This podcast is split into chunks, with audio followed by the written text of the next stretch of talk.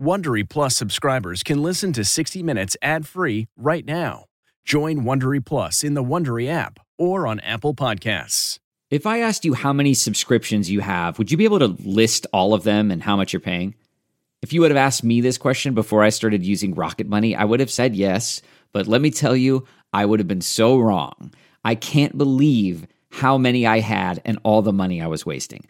Rocket Money is a personal finance app that finds and cancels your unwanted subscriptions, monitors your spending, and helps lower your bills.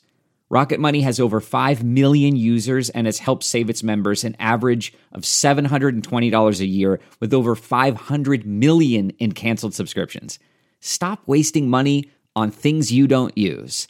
Cancel your unwanted subscriptions by going to rocketmoney.com slash Wondery. That's rocketmoney.com slash Wondery.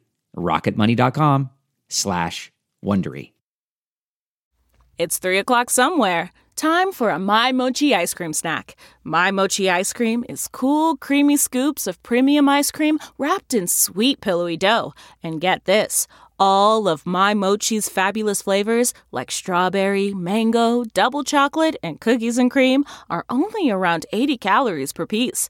Talk about a guilt free, indulgent experience. Each box of My Mochi ice cream has six perfectly portioned, gluten free mochis that are great for grab and go. So feel good while curbing your afternoon cravings or the midnight munchies. Yeah, you know who you are with the joyfully chill sensation of My Mochi ice cream. Find My Mochi ice cream at Target or visit MyMochi.com to locate a grocery store near you.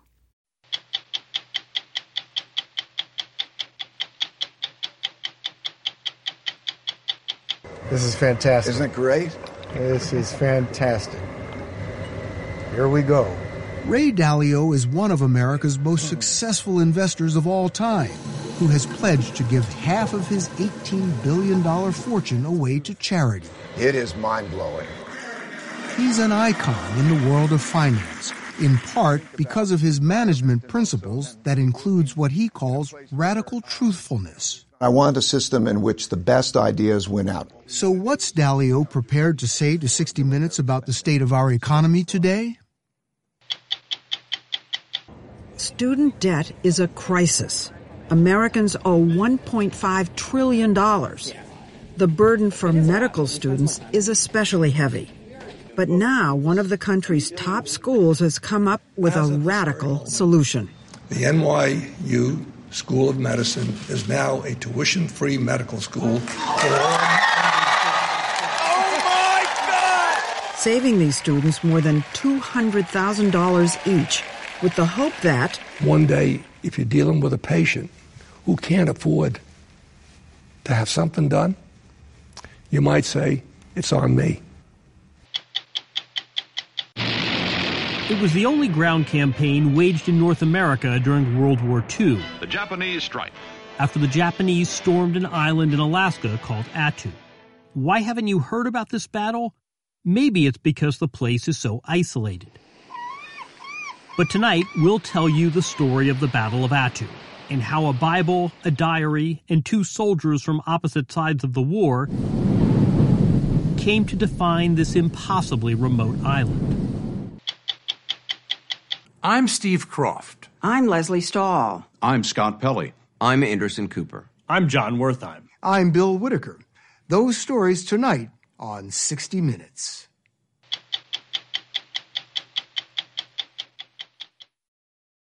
What's your next adventure? Everyone deserves a chance to do what they love. Pacific Life helps you reach financial goals while you go after your personal ones. Plans change over time, and your financial solutions can too. Pacific Life has a variety of financial solutions that can help you complement your life goals and passions while managing the uncertainties. Backed by more than 150 years of experience, you can count on Pacific Life to be there so you can go out and keep living your best life. Pacific Life is one of the most dependable and experienced insurers in the industry and has been named one of the 2019 world's most ethical companies by the Ethisphere Institute. The freedom to go after whatever is next for you?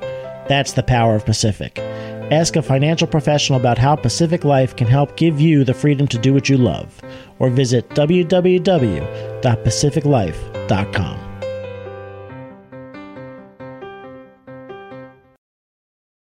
One of the most successful investors of all time is somebody you probably have never heard of, despite his net worth of $18 billion.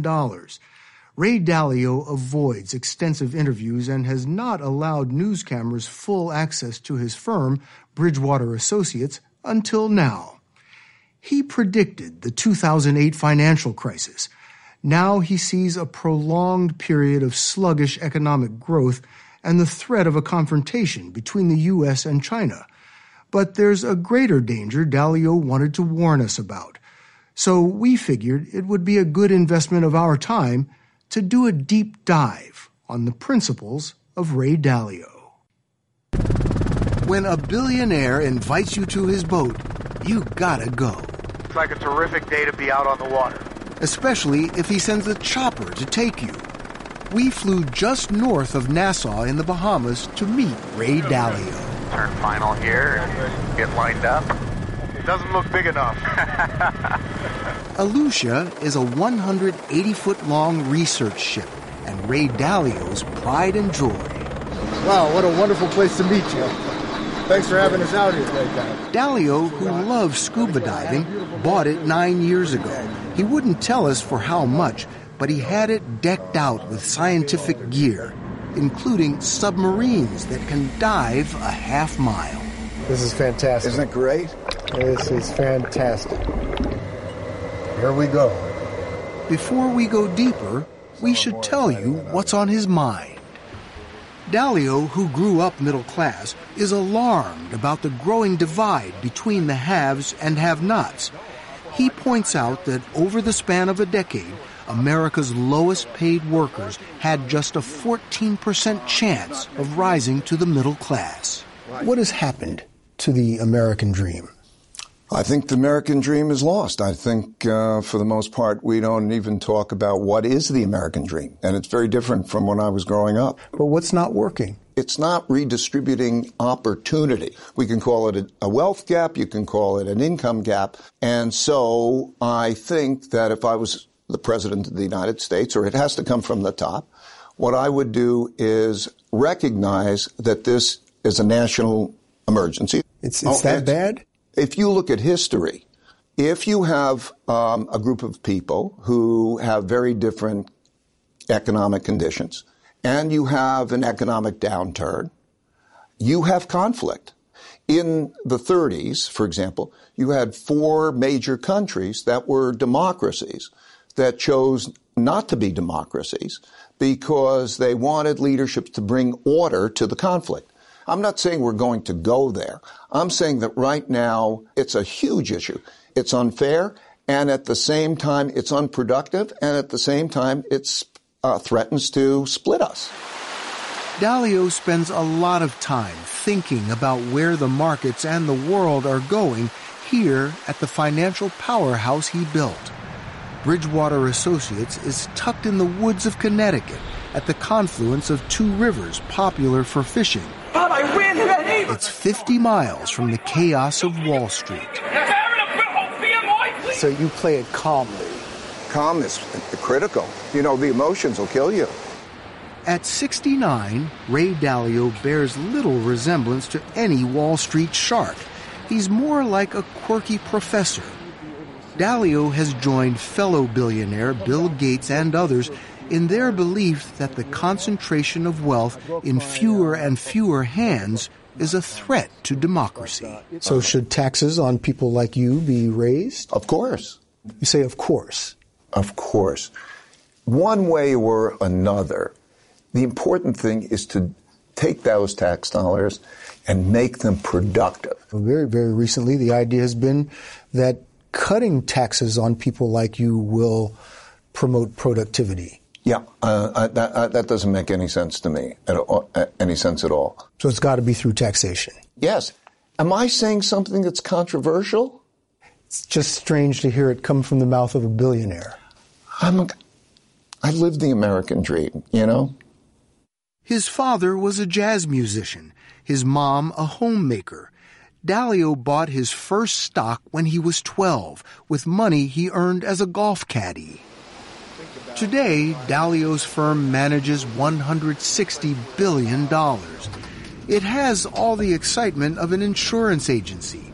Dalio's analysts don't chase the gyrations of the market. Instead, they quietly study centuries of history, looking for patterns in stocks, politics, anything to help buy winning investments.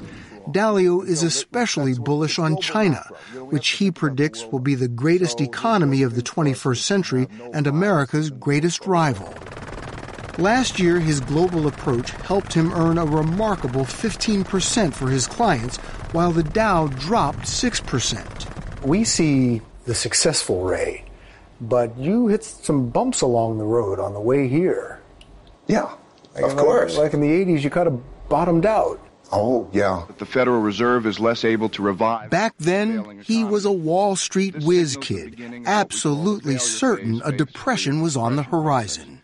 The economy is now teetering on the brink of failure. He was wrong, very wrong. He missed the boom of the 1980s. I read that you called yourself an arrogant jerk. Oh, I was an arrogant jerk. I had to borrow $10,000 from my dad to take care of my family. I was your, broke. your, your musician dad had to cough up $10,000 to keep you afloat? Yeah, and it was one of the best things really that ever happened to me because it changed my whole approach to decision making. It gave me the humility that I needed to balance with my audacity. Because He took note of his failures and other lessons over the next 25 years and wrote Principles, published by Simon and Schuster, a division of CBS. 2 million copies of the book have been sold worldwide. It's Dalio's recipe for creating what he calls an idea meritocracy. So what I mean is that I want a system in which the best ideas win out. And I would describe it as tough love. And I want to get there through radical truthfulness. In other words, people say what they honestly mean. And radical transparency allows people to see things for themselves. So does this get rid of the office backstabbing, Oh, yeah. There- politicking? There's a rule here um, that you can't talk behind anybody's back. Y- You do that three times, you're out of here. Large, Everybody at Bridgewater is monitoring everybody else almost all the time. We saw it at this meeting where workers and managers gave each other grades in real time. What sort of grades do you get? You can see, like, I get blasted uh, a lot. There's a bit of a big brother vibe here. That camera isn't ours, it's theirs. Nearly every meeting is recorded and scrutinized. Can you understand somebody looking at it from the outside? That sounds a little strange. No, I understand it. I understand. Maybe even a little creepy. I totally understand how that could sound that way. You also have to understand that when you're doing this a while and you look at other organizations and people are not open with each other and they're hearing a lot of spin, that from this point of view, that seems creepy. Do you have a high turnover? I would say in the first 18 months, it's about 30, maybe a, little over 30%. But 30% sounds like a lot. Some people describe it as an intellectual Navy SEALs. You know, um, you go, certain percentage are not going to make it, and that's the way it is. Think what you want, it's hard to argue with success. Bridgewater has made money for its clients 25 of the last 28 years. This is otherworldly.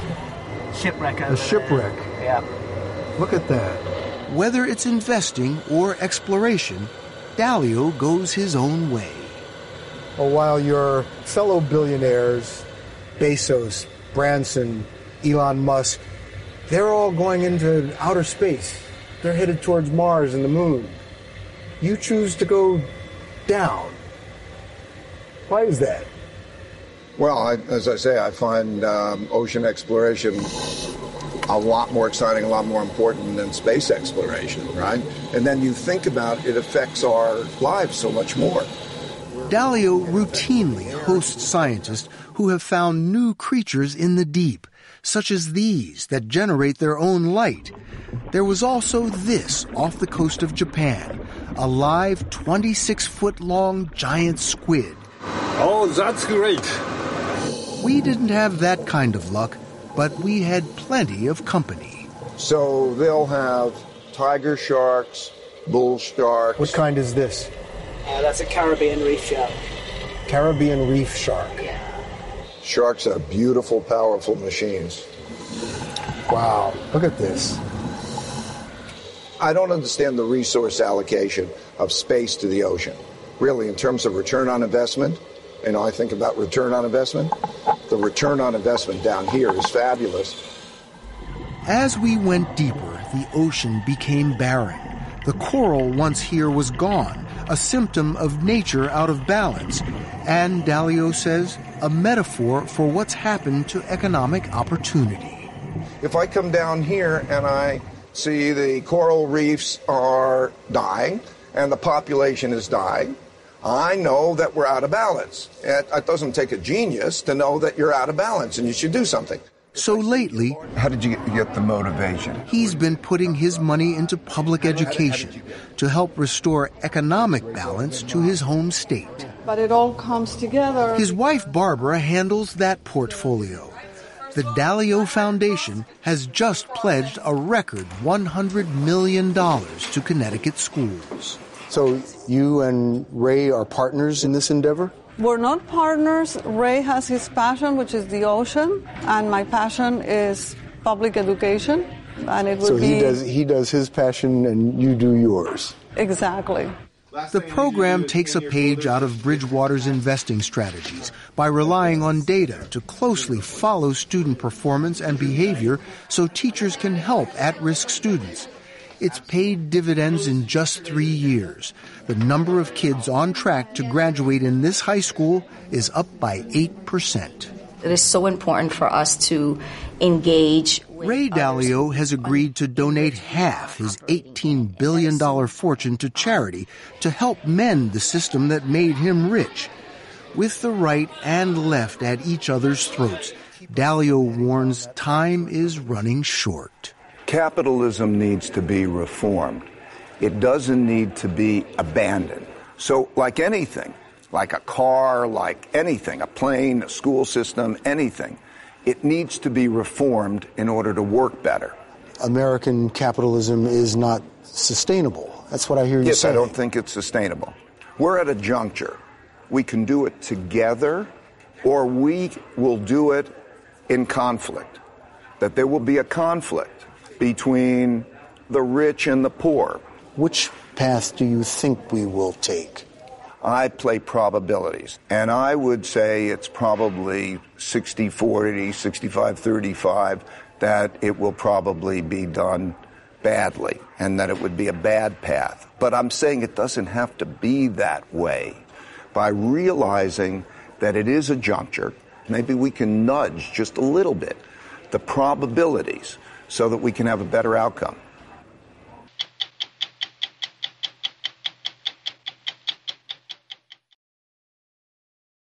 Going to medical school today takes more than ambition, good grades in biology in college, and an appetite for hard work. It takes a willingness to incur a crushing amount of debt. Student debt in general is in crisis in this country. All told, borrowers owe $1.5 trillion, more than people owe in credit card debt or on car loans. People have borrowed money to attend medical school for decades, but the scale of the debt has skyrocketed in recent years, along with just about every other cost in health care. The average medical student now graduates with a debt burden as big as a home mortgage. Now, one of America's top medical schools, NYU in New York, has come up with a radical solution. Joseph Babinski. It's a tradition on the very first day of medical school, the so called white coat ceremony, a rite of passage for 24 year old Joe Babinski and his 100 classmates at New York University. It's kind of this transition point where you go from being a potential student to a member of the medical community, even if you're at the bottom rung of the ladder still.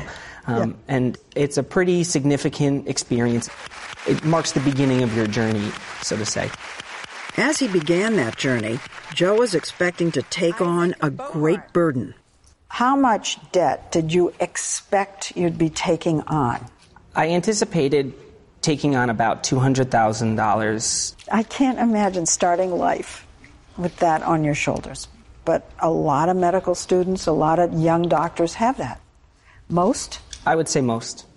Graduating medical school, 85, 86% of students have debt. Dr. Ezekiel Emanuel is chair of medical ethics and health policy at the University of Pennsylvania. He says the prospect of so much debt prevents many people who could be great doctors from even applying to medical school. Most of us think that it really deters people from uh, middle class and lower income families. They look at 200,000, it seems like a huge mountain to climb, and it gets scary. And it compounds because you're not paying it off. Correct. So and the interest grows, it gets worse, and that's a burden. I Uh, would think it, it well- diverts attention from medical school as well if you actually. I think people are stressed by it. Third year NYU med student Elaine DeLeon has felt that stress from day one. Could your family afford medical school? Definitely not. Definitely not. Are we looking for pericholecystic fluid? Her family is originally from the Dominican Republic. Her dad is a retired chef. Her mother died years ago. She agonized over her dream of being a doctor because of the cost. How much did you have to borrow for your first year? I borrowed $76,000 and if I were to pay that off in on a 10-year plan, it would be $100,000 by the time I paid it off. Wow, and that's just your first year. That's just my first year. It's unfathomable. Yeah.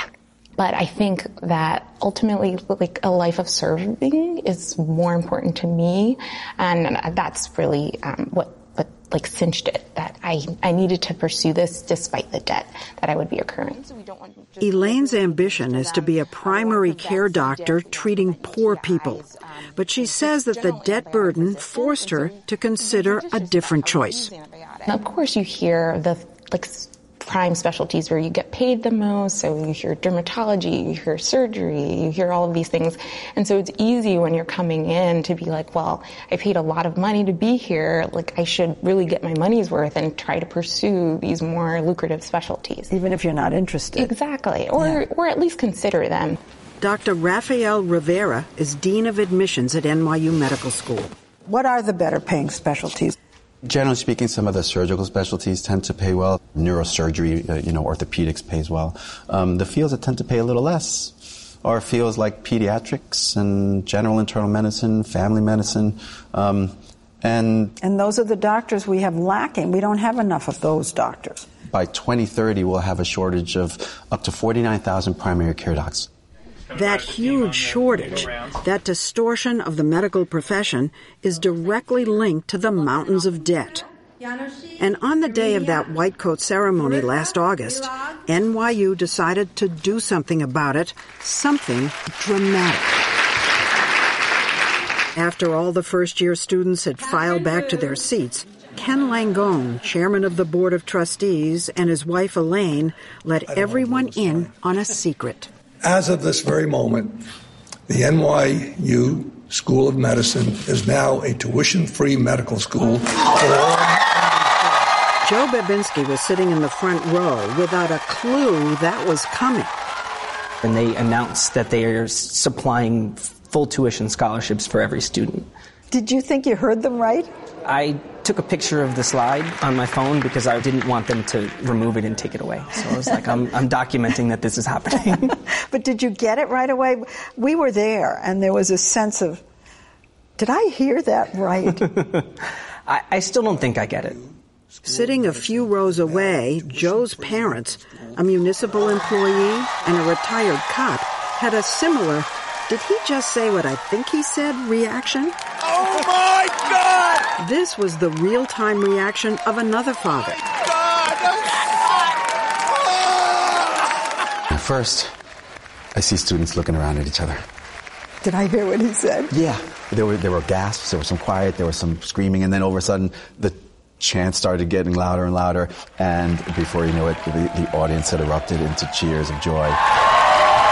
NYU's free tuition applies not just to first year med students, but to every current student in every class. They do still have to pay their own room and board, But for these students, it's a gift worth more than $200,000 each. And these kids went nuts. And one father yells out, I told you you picked the right place. Ken Langone made his fortune as a co-founder of Home Depot. He and Elaine donated $100 million toward the free tuition initiative, and he helped raise the additional 350 million needed to make it a reality. Well, that's my job here. To go out and ask other people for oh, well, money? No, I go out and I look at somebody nice like you and I grab you by your ankles and I shake you. and when you promise out. me there's no more nickels, I turn you right side up. But seriously, yeah. I have two jobs here. I'm a cheerleader and I'm a fundraiser. Tell us how this came about. Bob Grossman, when he became dean, I set him down. I said, all right, boss, what do we got to do? And he said to me, one of the things I would love to have happen is for one day for us to be tuition free.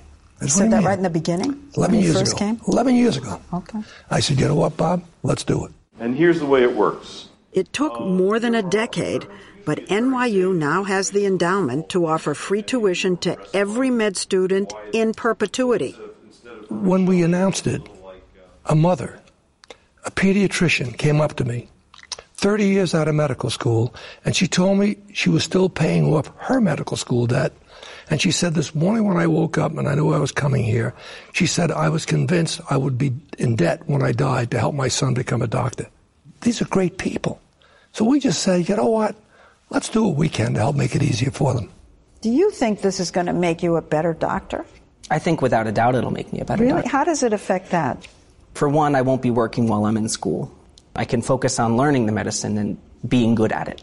And that pressure isn't on your shoulders. There's none. I think about the mindset of the kid saying, somebody did something for me. Now I've got to do something for somebody. Okay, think of that. Yeah. That's a big thing. It is a lot, but we NYU's no tuition model replaces what had been a patchwork system of scholarships and financial aid. Now, every med student is on full scholarship with absolutely no strings attached. This model says anybody who comes to NYU medical school will come tuition free, Right. as opposed to just the kids who need the money. I like the uh, a model which I call uh, forgivable loans. That you basically say to every student, we're loaning you all of medical school, and if you go into primary care or one of these other specialties that needs doctors, or you go practice in a rural community like in South Dakota, or you go into an inner city community that's underserved, we're going to forgive your loan. On the other hand, if you decide you want to go into one of those lucrative uh, specialties, ophthalmology or dermatology or orthopedics, you're going to have to pay it back with interest. And I think that's a more effective way of getting the goals society wants than giving everyone uh, tuition free. Whatever the model, changing the face of the medical profession is a huge challenge. Consider this. There are no more African American men in medical school today than there were 40 years ago. 40 years. Right now, more than half of all medical students come from the richest 20% of American families. Only about 5% from the poorest 20.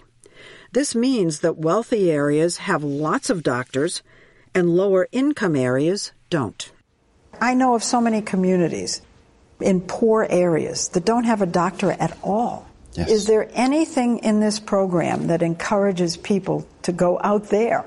If you are from a rural background, you do tend to go back to practice in a rural setting more often than people who are not from a rural background. If you are from an underrepresented minority group, similarly, you also tend to go back to inner city underserved areas. Since the announcement, applications to NYU have boomed, especially from minorities. I think just the idea that a lot of people who come from backgrounds like mine, low income, without parents who are able to afford um, medical school, I think that it's a huge draw, um, and I think that it's it's a needed draw for the patient population that's served by NYU students. I think that there's a lot of folks at Bellevue where I work. This is just anecdotal, but I would say at least 60% of the patients are Latinos, and, and this is an excellent way to draw the right people to the right institution. How's your Spanish? Very good. Excellent. Excelente. So they can, you can really communicate yeah. with them. Solo pasé para ver cómo se sienten el día de hoy. Elaine DeLeon is in the final year of an accelerated three year med school program, one year less than the norm. But when we saw her on the day of the announcement, you're not going to believe the news that just came out. Calling her dad to give him the news, you wouldn't know she was saving just one year of tuition. Already, I felt like one of the luckiest medical students in the country because I am in the three year program. I'm already decided on primary care. I'm already going into this residency program here. And then all of a sudden, it's like, oh, and by the way, like your last year is free. And it's like, it was just this incredible feeling of freedom. So, do you think all the other medical schools are going to at least try one model or another of free tuition? Absolutely. They and, all will. I mean, I think almost all of the medical schools had been driving to that before NYU uh, made its announcement, uh, and I think they will redouble their efforts. Uh, this has been a issue that most deans of medical schools are passionate about. They'd better be, because otherwise, those deans at Harvard and Hopkins and Stanford are likely to see the very best medical students attending NYU for free. You got a right to push and say, well, why didn't you make kids who could afford to pay pay? Because we really wanted to be blind in terms of the kids coming here, and we want them to know that they owe us nothing. But one day, if you're dealing with a patient who can't afford to have something done, you might say, It's on me. Pass it on.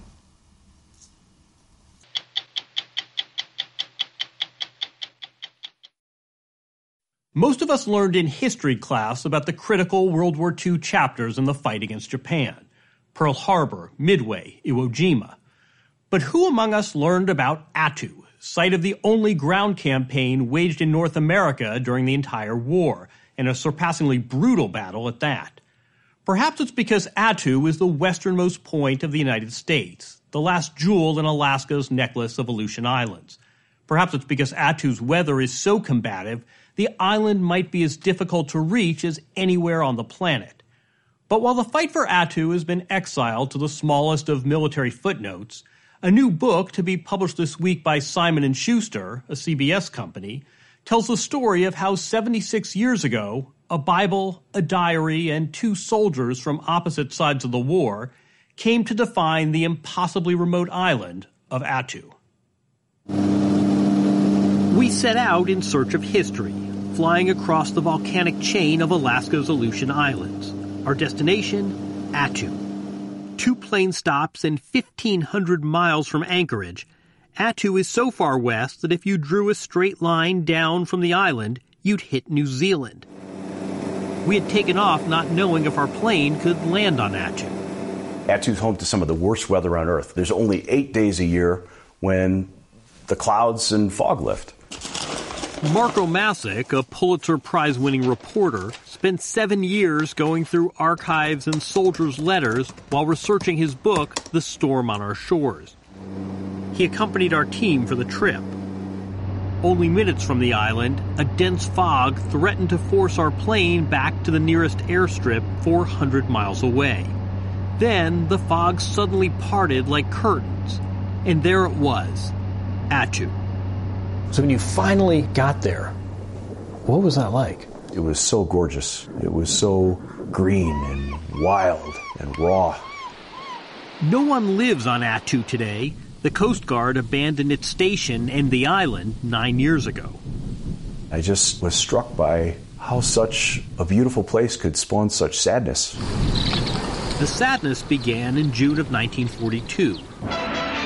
The Japanese strike. Six months after Pearl Harbor, 2,600 Japanese soldiers invaded Attu, populated then by 42 Aleut natives, a schoolteacher, and her husband. Japanese arrive in 1942. Are they expecting any resistance? Well, they didn't find it. They could have taken the island with the bullhorn. Nobody on the island was armed. America feared that Japan could use Attu as a launching pad to attack the west coast of the United States. Attu was the first U.S. soil lost since the War of 1812. So it was a propaganda victory for the Japanese. But one Japanese soldier was conflicted. Nobuo Tatsuguchi had lived for 10 years in America, finishing medical school in California. He called himself Paul. Paul Tatsuguchi fell in love with America. His girlfriend came over from Japan. He proposed to her at Yosemite National Park. For their honeymoon, they went from Los Angeles to Niagara Falls on a Greyhound bus. Quintessentially American. You can't get more American than that. Paul Tatsuguchi loved America's open roads, its skyscrapers, and its ice cream. But in 1941, he was conscripted into the Japanese army. He was a devout Christian and a pacifist forced into war. He brought his Bible to Attu. Paul Tatsuguchi's favorite Bible verse came right out of Deuteronomy choose life. Choose life. Choose life. As chill winds whipped through Attu, the Japanese took to the mountains, digging foxholes and storing ammunition in sheds that can still be found on Attu today.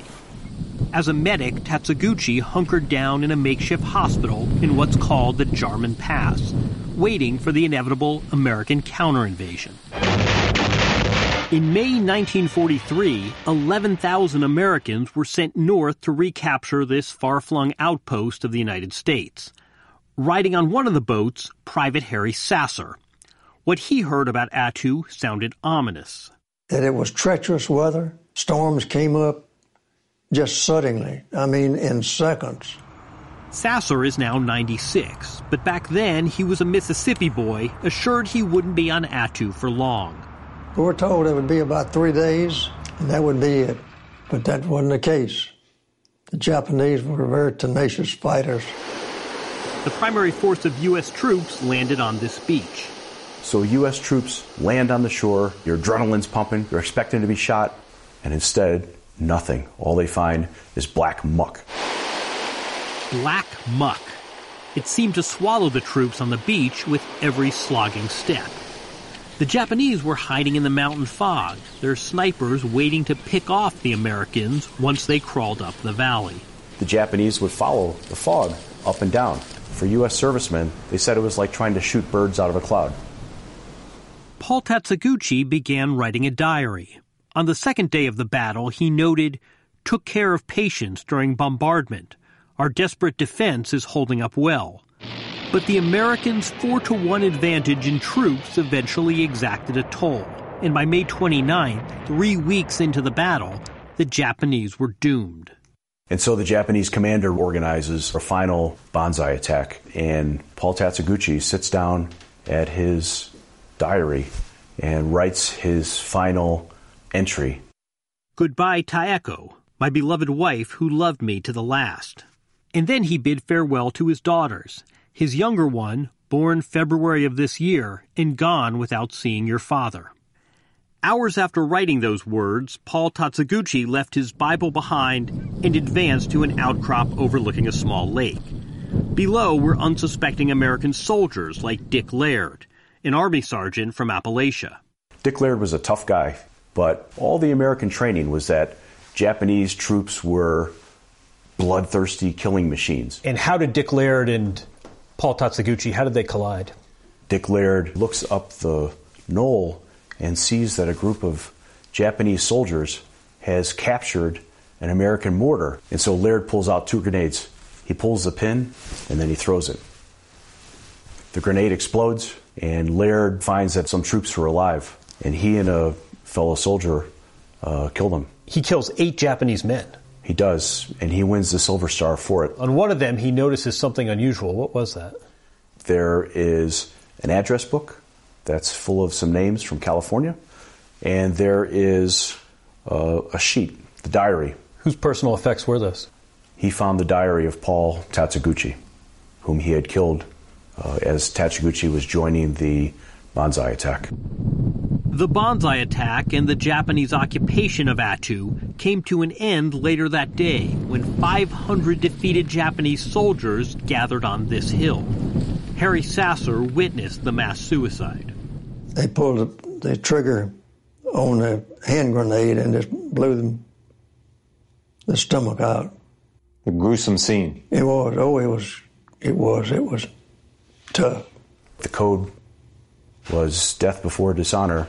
And of more than 2,600 Japanese men who started, only 28 survived. 28.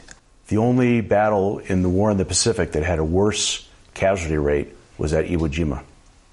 549 Americans were killed on Attu. More than 3,000 were wounded or suffered weather related injuries. Dick Laird survived. He turned over Paul Tatsuguchi's diary to superiors. Instead of containing military secrets, the diary contained human sentiments. So much so, English translations began circulating.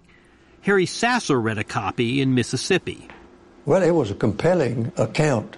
And as he bid farewell to his wife and to his, his daughter, uh, I, uh, I sympathize with him. What was Dick Laird's reaction to reading the diary?